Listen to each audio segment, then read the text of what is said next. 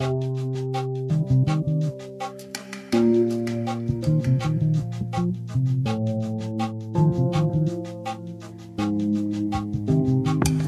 این قسمت از پادکست کانال بی قصه عملیات نجات پیتر کسیگ رو میشنویم از دست داعش. پیتر کسیگ یه آمریکایی که داعش گروگانش گرفتن توی منطقه.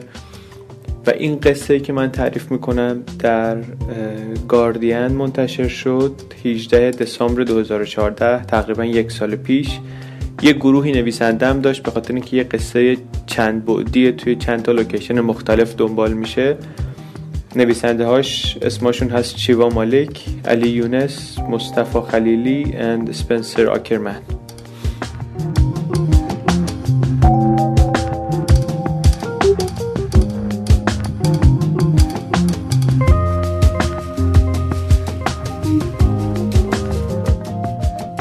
غروب روز 3 اکتبر 2014 تلفن استنلی کوهن زنگ می‌زنه. استنلی کوهن یه وکیل آمریکایی ساکن نیویورک تلفن رو بر میداره می‌بینه اون خط یه سری فلسطینیان از کمپ پناهنده ها در صبرا و شتیلا تماس می‌گیرن. بهش میگن که یه مددکار جوون آمریکایی به اسم پیتر کسیگ رو داعش گروگان گرفته. خیلی صداشون ناراحته میگن که ما فیلم سربریدن یه گروگان انگلیسی رو دیدیم که داعش سرش رو بریدن. آخر فیلم این جان جهادی یه گروگان غربی دیگر رو کشیده جلو دوربین و اینا دیدن که این پیتره و میشناختنش و خیلی ناراحت شدن.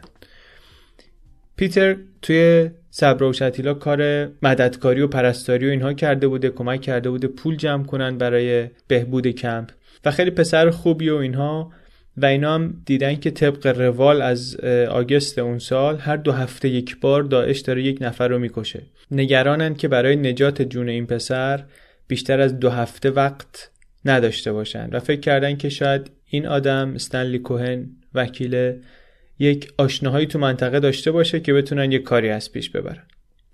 کوهن یکی از جنجالی ترین وکیلای آمریکاست. سه هست داره از آدمهای غیر قابل دفاع دفاع می‌کنه. آنارشیستای بلک بلاک این بچه های آکیوپای گروه های رادیکال زیرزمینی آدم های مؤثر حماس و داماد بن لادن.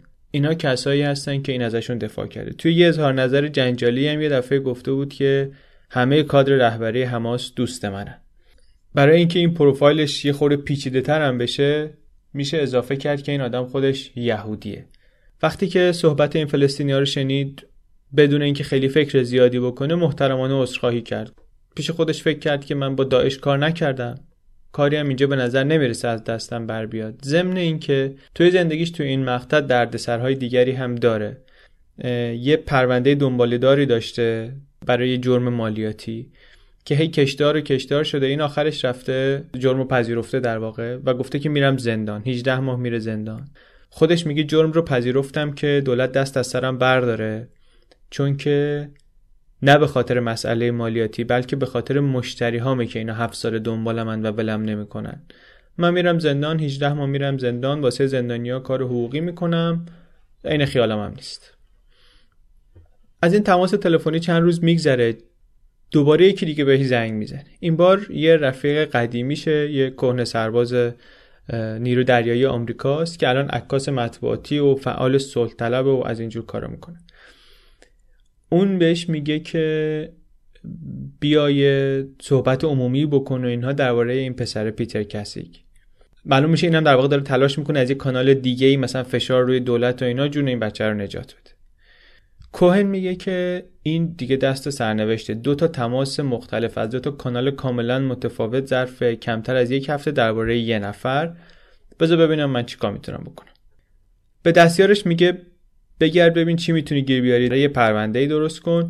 از جمله توی اون پرونده یکی از چیزهایی که جمع میشه یه مصاحبه ای که با مجله تایم کرده چند وقت پیش. مصاحبه رو که نگاه می‌کنه کوهن می‌بینه که میگه که دیدم که این بچه شبیه خود منه. 24 5 سالشه. منم اگه 24 5 ساله بودم الان به احتمال خیلی زیاد می‌رفتم. خاورمیانه توی یکی از این کمپای پناهنده ها اونجا شروع می‌کردم کار داوطلبانه کردن و احتمالش هم بود که منو گروگان بگیرن. یه احساس نزدیکی پیدا می‌کنه به بعد هم یه نامه ای هست که این پسر از اسارت نوشته برای پدر مادرش. توی اون نامه یک پاراگرافی هست که خیلی تأثیر می‌ذاره روی کوهن و تا هفته های آتی که با این پرونده درگیره همینطوری توی ذهنش تکرار میشه. نامه اینطوری تموم میشه که کاش کاغذ تموم نمی‌شد و من همینطوری با شما حرف می‌زدم. فقط اینو بدونین که من با شما هم هر جایی که برین هر دشت و دمن و کوه و صحرایی که برین همه اون جاهایی که قبلا بهم هم نشون دادین من با شما دوستتون دارم. میگه این نامه رو که خوندم انگار جون گرفتم. تلفن رو بر میداره بعدش رو زنگ می‌زنه به رابط های جهادیش و یک عملیات رایزنی پشت پرده رو شروع می‌کنه که عملا غیر قابل تصوره. تو این عملیات کوهن با تشویق FBI یک رهبر دینی و فکری القاعده رو قانع می‌کنه که برای نجات جون یک آمریکایی با داعش مذاکره کنه. این خلاصه داستان. خیلی چیز پیچیده ایه اولین بار که زنگ می‌زنه اونور خط یک کویتی القاعده که زندانی سابق گوانتانامو یک کهنه سرباز جنگ افغانستانه که کوهن باهاش سر دادگاه داماد بن لادن آشنا شده. اسم رمزش و اسمی که توی این گزارش بهش اشاره میشه و اسمی که کوهن باهاش بهش اشاره می‌کنه غذاست. به خاطر اینکه هر باری که این آقا رو می‌دیدن به شکل ناگهانی سفره غذا پهن می‌شده. با انواع و اقسام کباب به گوشت قرمز و گوشت مرغ و ماهی و میگو و لابستر و غذاهای عجیب غریب و همه چی. اینه که به اسم غذا بهش اشاره میشه. گروهی هم که حالا این باهاشون در تماسی که بعدا دربارشون میشنویم اونم به اسم گروه غذا معروف میشه. کوهن عمری مذاکره کرده. منتها این یک شکل جدیدی از مذاکره است. چون که این تا حالا بیشتر با دولت آمریکا مذاکره می‌کرده یعنی طرفش دولت بوده. مذاکره با داعش فرق می‌کنه. اولا به دلیل اینکه این اصلا نمی‌دونه از کجا باید شروع کنه. فقط می‌دونه که کاری که می‌تونه بکنه اینه که یک کانالی بزنه به رهبری داعش. قضا برمیگرده بهش میگه که من اخیرا یه مذاکره موفقی داشتم برای آزادی گروگانهایی از دست جبهت نصره 45 تا نیروی پاسدار صلح اهل فیجی بودن که دو هفته پیش توی بلندی های جولان اسیر شده بودن و اینا رو ما آزادشون کردیم. کوهن بهش میگه نظر درباره این پسره چیه؟ قضا میگه که این میمیره. یعنی داعش میکشدش بعد کوهن نقشه رو که توی ذهنش داشته براش توضیح میده. میگه که ببین آمریکا باج بده نیست. برای آزاد کردن این حاضرم نیست بیاد زندانی معامله کنه با داعش. بمباران رو هم حاضر نمیشه متوقف کنه. اینا اون چیزایی که اون جان جهادی خواسته بود. اما ایده من اینه که بشه قانعشون کرد که داعش به جاش بگه که ما آزاد ما اینو آزاد می‌کنیم. آزادی این رو تقدیم می‌کنیم به زندانی های مسلمون در سرتاسر سر جهان از جمله گوانتانامو. در واقع یه حرکت نمادینی بکنه. این حرکت نمادین این جست سیاسی بیش از مثلا 6 میلیون دلار پول ارزش داره براشون قضا میگه که من خوشم خوشم اومد. از این ایده خوشم اومد. بذار با چند نفر دوستانم مشورت کنم بهت خبر میدم. فرداش زنگ می‌زنه که آقا ما پایه ایم که جون این بچه رو نجات بدیم. حالا این ما کیه که این میگه؟ یه گروهی از کویتی ها که توشون از مجاهدین سابق هست که تو افغانستان جنگیدن پزشک هست آدم دانشگاهی هست روحانی سلفی بلند مرتبه هست. حداقل یکیشون رو دولت آمریکا اسمش رو توی لیست تروریستا گذاشته و تحت تحریمه. و کوهن میگه که اینا آدمایی که بعد از سالها جنگ و مبارزه توی منطقه یه دیدگاه استراتژیکی پیدا کردن. از غرب بعدشون میاد از آمریکا بعدشون میاد. اما اینو یاد گرفتن که به جای جنگ و مبارزه میشه با دیپلماسی و مذاکره هم به یه سری چیزهایی رسید. همیشه وقتی قضا صحبت می‌کنه از جانب جمع صحبت می‌کنه. همش ادبیاتش اینطوریه که ما به این نتیجه رسیدیم. ما فکر می‌کنیم. دوستان ما صلاح می‌دونن که یا مجموعه دوستان ما نظرشون بر اینه که اینطوری. این گروه رو هم بهشون توی این گزارش میگیم گروه قضا گروه قضا از داعش متنفرن. میگن به اسلام ضربه می‌زنه و به آمریکا و به دوستای منطقهش مثل عربستان و اردن امکان میده که دخالت آمریکا رو توی منطقه بیشتر کنن. خود کسی هم براشون آدم مهمیه چون که این مسلمون شده و اسمش شده عبدالرحمن. برای همین فکر می‌کنن که کشتنش حالا که مسلمونه کار خیلی شنی و زشتیه. به رغم همه این اختلافاتی که با داعش دارن یک کانال ارتباطی ضعیفی با یک عضو کابینه داعش می‌تونن برقرار کنن. این در واقع تنها سرنخیه که کوهن می‌تونه باهاش کار کنه و ازش به پیتر کسیک برسه. قضا میگه که این مذاکرات خیلی پیچیده است. برای مذاکراتی به این پیچیدگی نمیشه تلفنی و اینها صحبت کرد. باید پاشی بیای کویت. کوهن قبل از اینکه تلفن رو قطع کنه اون سوالی رو ازش می‌پرسه که ظرف روزها و هفته های آینده مدام ازش خواهد پرسید. میگه که هنوز زنده است. قضا میگه که آره من چک کردم هنوز زنده است. حالا که کانالی باز شده کوهن تصمیم می‌گیره که مقامات آمریکایی رو وارد کار کنه. هم فکر می‌کنه که می‌تونن توی از راه برداشتن بعضی از موانع مثلا دیپلماتیک و اینها کمکش کنن. و همین که نگرانی که دستگیرش کنن چون بالاخره داره میره با داعش و القاعده و اینا مذاکره کنه. می‌خواد که مطمئن بشه که کاری به کارش نخواهند داشت. اما این دست نیاز دراز کردن به دولت آمریکا براش یه قدم بزرگ و سختیه. میگه که برای اولین بار با حریف همیشگیم منافعم هم عرض شده. یه طرف میز قرار گرفتیم با هم دیگه. خیلی زود به یه دادستانی که توی دادگاه قبلا باهاش چند بار مبارزه کرده تلفن می‌کنه. میگه آدمیه که براش احترام قائله می‌دونه که متوجه شرایط میشه و فکر می‌کنه که بتونه حرفش رو بفهمه. میگه همه چی رو بهش گفتم. از جمله درباره قضا اسمش رو هم بهش گفتم. با اجازه قبلی که از خودش گرفته بودم. و می‌دونستم که باید خیلی سریع عمل کنم. همین الان یه هفته از زمان انتشار ویدیو میگذشت و ممکن بود که ما بیشتر از یک هفته وقت نداشته باشیم. چند ساعت بعد از تماس اولیه این دادستان وصلش می‌کنه به یه نفر توی بخش ضد تروریسم FBI به اسم مایک. کوهن تو اولین صحبت با مایک خوشش میاد میگه که این بالاخره با اینکه مأمور FBI و اینا ولی یه آدمیه که به نظر می‌رسه می‌فهمه. بعضی وقتا باید با منفورترین دشمنت هم مذاکره کنیم در دو سه روز بین 10 تا 12 اکتبر مکررن اینا با همدیگه تماس تلفنی سه طرفه دارن. کوهن، دادستان و مایک. و اینا یه پروتکلی رو بین خودشون تنظیم و نهایی می‌کنن. توی اون پروتکل FBI FBI همش تأکیدش این بود که کوهن اولا داره به عنوان مسافر شخصی سفر می‌کنه. اجازه نداره از طرف دولت هیچ قولی بده. اجازه نداره از طرف FBI هیچ حرفی بزنه. کوهن هم برمیگرده میگه که اینکه بخوام خودم نماینده دولت آمریکا یا اف بی آی معرفی کنم آخرین کاری که من ممکنه بخوام تو این دنیا بکنم. کوهن هم حرفش توی این پروتکل اینه که من شفاف کار می‌کنم شما رو در جریان کارها می‌گذارم ولی اجازه نمیدم منو تحت نظر بگیرین اجازه نمیدم تعقیبم کنین. و ملزم به گزارش دادن به شما هم نیستم. معمور شما نیستم که برم جایی بیام بعد بخوام مثلا گزارش بدم و اینا. یا به من اعتماد دارید یا ندارید. یا هستید توی این بازی یا نیستید.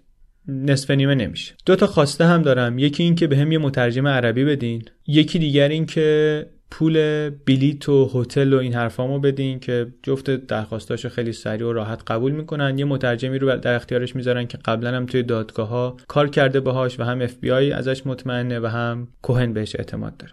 در واقع درخواستاش خیلی درخواستای کم خرج و کم هزینه برای اف کل ماجرا بعدن که مثلا فاکتورا رو نگاه می‌کنی کل ماجرا 24000 دلار مثلا تمام شده برای اف برای دولت خیلی ایدئال نیست البته که عملیات مذاکره یه به این حساسی رو یه کسی رهبری کنه که پرونده تبهکاری مالیاتی داره و راهی زندونه. ولی از اون طرف هیچ کانال ارتباطی مخفی با داعش نداره که بتونه توی یه شرایط اینطوری استفاده کنه. یه دفعه توی جلسه داخلی اف بی آی پسر جوانی برمیگرده میگه که ما خودمون رو مسخره کردیم. داریم یه وکیل یهودی آنارشیستی رو که وکیل حماس بوده وکیل داماد بن لادن بوده داریم اینو میفرستیم خاورمیانه که با داعش و القاعده مذاکره کنه.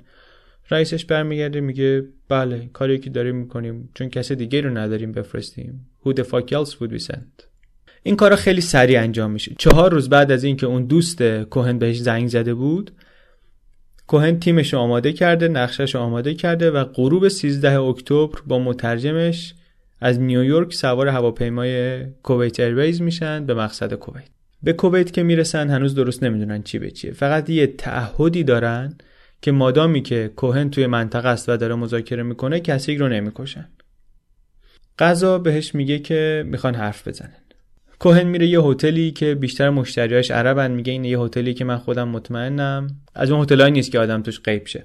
در طول دو روز بعد قضا رشته کارا رو به دستش می‌گیره. مدام جلسه دارن یا توی اتاق کوهن یا تو رستوران هتل یا توی خونه های مختلف و توی این جلسه ها غذای خیلی زیادی می‌خورن طبیعتا. همش سفره همش غذا. خیلی قهوه سرو می‌کنن هی قهوه مینوشن و مدام بحثای سیاسی می‌کنن بحثایی که عملا هیچ ارتباطی به هدف سفر اینها نداره. مثلا درباره اینکه چرا حرکت ناصریسم در جهان عرب موفق نشد. حرکت جمال عبد ناصر یه سری شیوخ کهنکار القاعده با این کوهن و مترجم دور سفره غذا همش بحث و حرف و حرف. مترجم هم یکی دو جا چش میره که آقا این ما برای این کار اینجا نیومدیم. ولی بعدا کوهن بهش میگه طبیعت مذاکره همینه. شما ممکنه چهار ساعت درباره یک چیزهایی که به ظاهر هیچ ربطی به هدف جلسه یا هدف سفر شما ندارن صحبت کنید تا اینکه نهایتا برسی به یه جمله حیاتی و سرنوشت ساز. 17 اکتبر قضا به کوهن میگه که نظر مجموعه دوستان ما بر اینه که تنها راه نجات این جوان اینه که با یه روحانی بلند پایه عضو کابینه داعش یه مرد سی ساله بحرینی به نام ترکی بن علی گفتگو کنیم. کنترل شمشیر جان جهادی دست این مرد جوانه. و راهی که برای رسیدن به این هست تنها راهی که برای رسیدن به بن علی هست از طریق استاد سابق شیعه روحانی اردنی به اسم ابو محمد المقدیسی. این مورد احترام ترین روحانی زنده جهادی هاست. البته الان این و اون بن علی با هم دیگه خیلی اختلاف دارن و این اختلاف چیزی است که باعث شده که مشروعیت دینی داعش عملا زیر سوال باشه. در نتیجه برای اینکه جون این پسر رو نجات بدیم عملا اول باید اون اختلافات حل بشه. ولی این تنها کانالیه که وجود داره. مقدسی یک روحانی میانسالیه که فتواهایی داده که عملا فتواهاش مبنای عملکرد جهادی ها در جاهای مختلف دنیا بوده و هست. نوشتههاش در مدت طولانی توجیهگر کارهای خشونتبار بوده و از معروفترین دستیارانش ابو مصعب زرقاویه که بعدا رهبر القاعده عراق شد و تحت رهبریش عملیات بمبگذاری و آدمکشی توی هتل‌ها می‌شد علیه شیعیان توی مکانهای مقدس شیعه می‌شد علیه مامورین سازمان ملل می‌شد و بعدا که در سال 2006 در عراق کشته شد گروهش منشعب شدن و از دل اونها داعش عراق بیرون آمد و نهایتا داعش متولد شد. اما مقدیسی حتی قبل از تشکیل داعش با زرقاوی به مشکل برخورده بود و ازش وحشت زده بود. مخصوصا از طوری که اینها شیعه ها رو قصابی می‌کردن. میگفتش که تفسیر شما از حرف من اشتباهه. یه اختلاف کلاسیکیه بین سرداران جنگی و کتاب نویسا اونایی که تفنگ دارن و اونایی که کتابا رو می نویسن این اختلافات اخیرا دیگه خیلی بالا گرفت. در جولای یعنی 4 5 ماه پیش مقدسی برگشت گفت اینا اصلا منحرف هستند و این خلیفه گری داعش رو من قبول ندارم. ایده اصلی اینها هم این است که ما سلفی ها نباید حکومت کنیم. ما کارمون اینه که شرایط رو به وجود میاریم برای انقلاب شرایطی که دیکتاتوری سرنگون بشه و این حرفا. بعد کارو میسپریم دست کاردان. ما میریم سراغ کار خودمون. کار ما اداره کردن حکومت و جامعه و اینها نیست. بر همینم داعش که ادعای حکومت, حکومت داره حرفش حرف زیادیه. این اینها از نظر ما ربطی به اسلام ندارن اینها اصلا گنگسترن و نه اسلام رو فهمیدن نه مثلا حرفای ماها رو فهمیدن. حالا اینا خودشون سلفی ها هستن خودشون جهادی هن. ولی به هر حال اختلاف دارن. برای ناظر بیرونی اختلاف القاعده و اختلاف القاعده و داعش برای ناظر بیرونی اختلاف در جزئیات یه ایدئولوژی که اساسا وحشت انگیزه بر همین ممکنه که کم اهمیت باشه در ذهن خیلی ها ولی تایید نشدنشون به دست مقدسی براشون گران و سنگینه. داعش با اینکه ثروتمندترین و قدرتمندترین گروه جهادی دنیاست ولی برای یه گروه مذهبی از دست دادن پایگاه مشروعیت دینی خیلی مشکل جدی و بزرگی داعش یه مدتی هم یه کمپینی داشت تلاش می‌کرد که این مشروعیت رو دوباره بخره. با خیلی از روحانی های مهم تندروها و جهادی ها در دنیای عرب از جمله همین آقای المقدسی تماس می‌گیره وعده پول و امکانات و خانواده هاتون رو میاریم اینجا بهترین شرایط از این صحبت ها مقدسی یکی از اون آدم است که دست و دلبازانه ترین بسته های پیشنهادی رو گرفته. وقتی که کوهن متوجه میشه که آدمی که دارن بهش پیشنهاد می‌کنن ببینه اینه زنگ می‌زنه به مایک میگه که آقا به من دارن پیشنهاد می‌کنن بیا برو مقدسی رو ببین. مایک اول باور نمی‌کنه بعد میگه که برو. چرا که نه. حتما برو.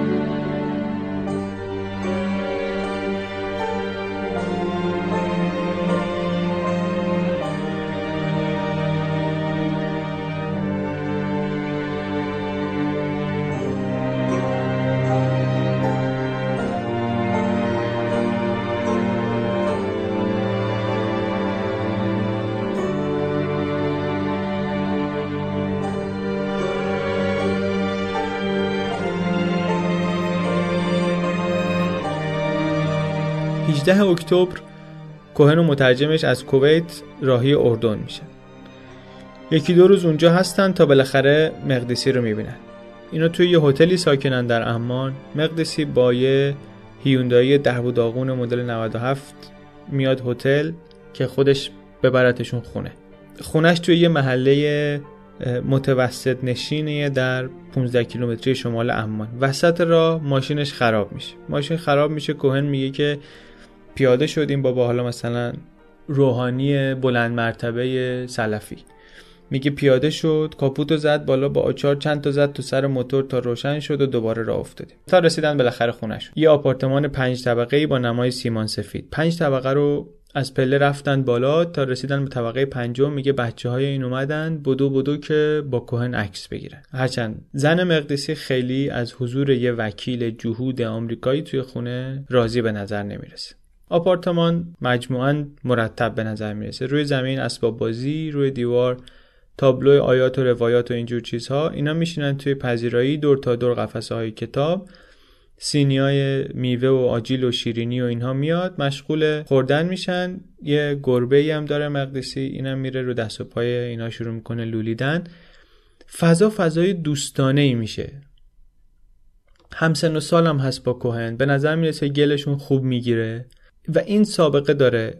نظرات مقدسی نظرات خطرناک و دشمنانه ایه آدمیه که فتواهاش مبنای خیلی از قتل ها بوده این طرف اون طرف دنیا. اما کسایی که ملاقاتش می‌کنن معمولا ازش خوششون میاد. میگن که آدم خیلی نرم رفتاریه. آدم ریز جسه ای اولا. عربی رو غیر رسمی و خیلی ساده حرف می‌زنه و معمولا تاثیر خوبی روی مخاطبش می‌ذاره. کوهن هم میگه که ظرف این چند روز آینده چندین و چند بار ملاقات و بحث می‌کنن. میگه من کم کم از از این آقا خوشم آمد یکی به من گفتش که این مثل چامسکی مسلموناست به نظر من این بیشتر واسه چامسکی افتخاره. از اون طرف مقدسی هم از این آقا خوشش آمده بود. ازش تشکر می‌کنه به خاطر دفاعی که از حماس کرده از داماد بن لادن کرده. توی صحبت ها کم کم مشخص میشه که اینجا هم مثل گروه قضا در کویت نجات کسیگ رو جزئی از یک تعامل بزرگتر با داعش می‌بینن. مقدسی میگه که آزادی کسیگ این پیغام رو به طرفدارای داعش و به بقیه دنیا میده که جایگزینی هم برای این چرخه خشونت و کشدار وجود داره. اشاره هم می‌کنه که منم تحت تاثیر اون نامه ای که این پسر برای پدر مادرش نوشته قرار گرفتم بعد از چند روز مقدسی نقشش رو برای آزادی کسی شهر میده. نقشه یه مقداری وسیع تر از اونی بود که کوهن انتظار داشت. میگه که اینو باید ما جزی از یک تصویر بزرگتر ببینیم که بتونیم دل بن علی رو به دست بیاریم.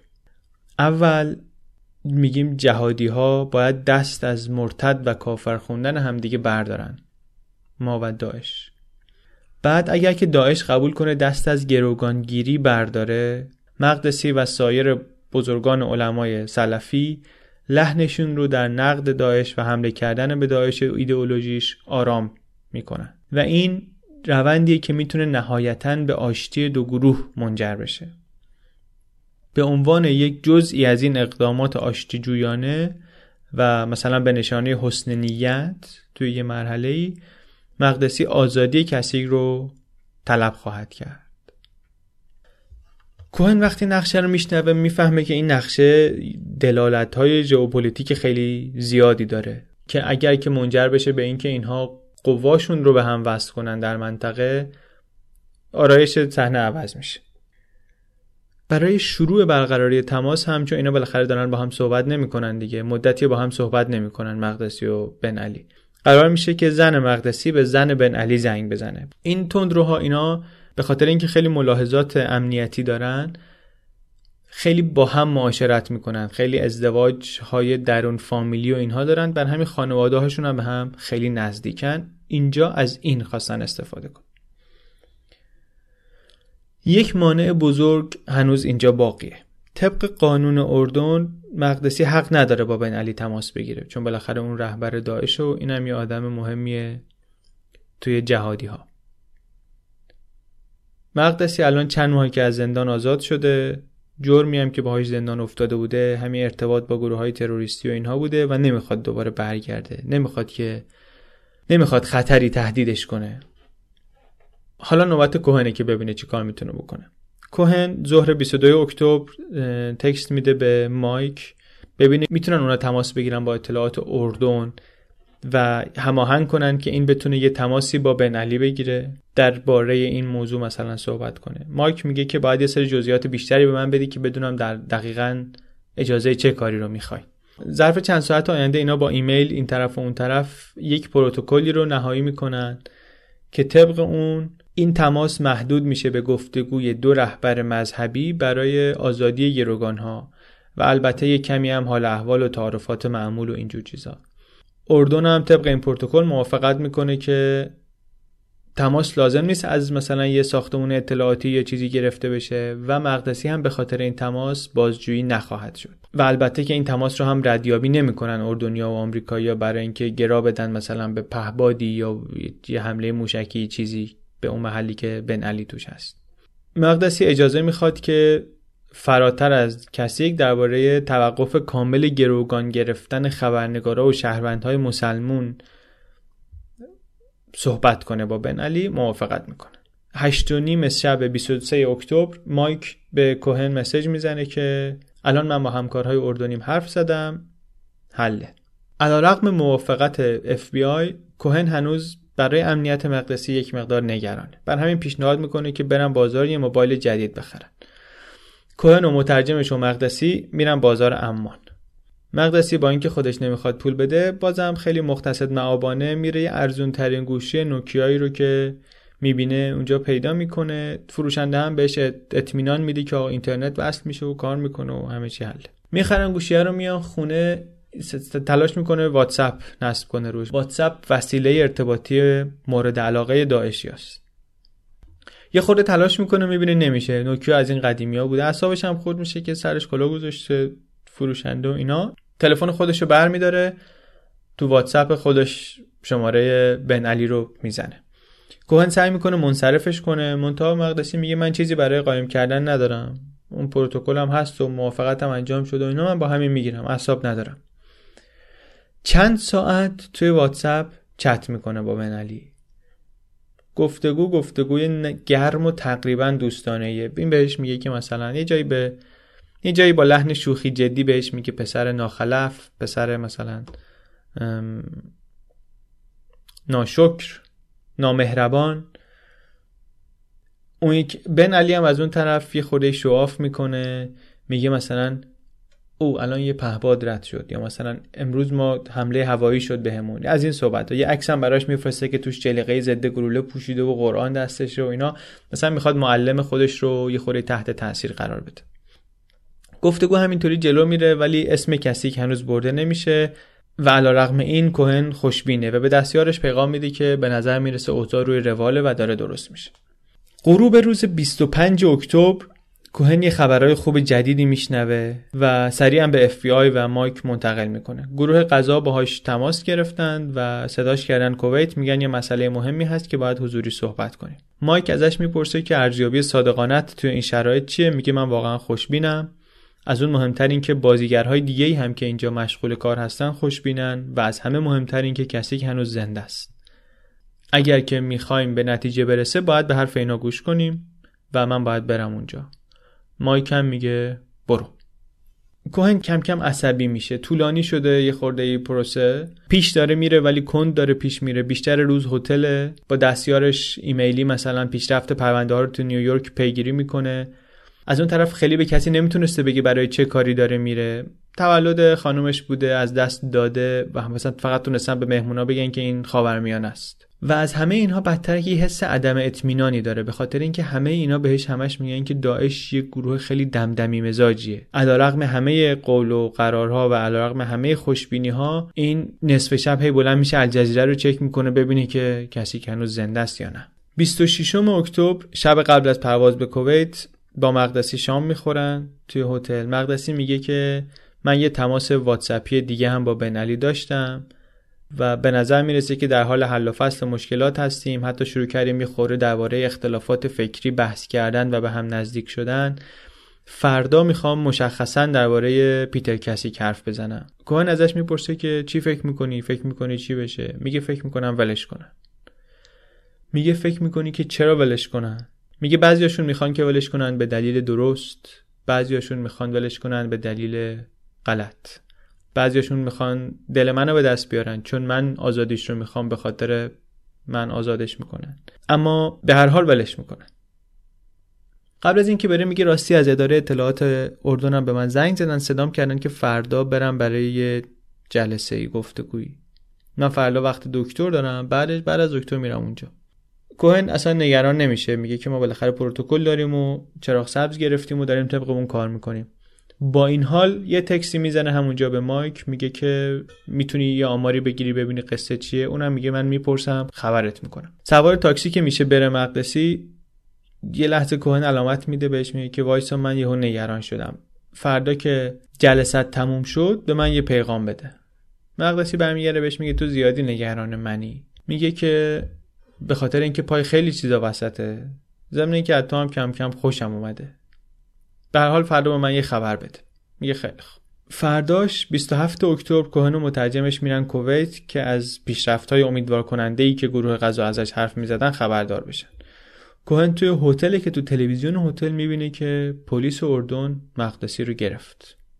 زنگ می‌زنه به مایک که بابا شما قول دادین شما تعهد دادین. اردنیا قول دادن.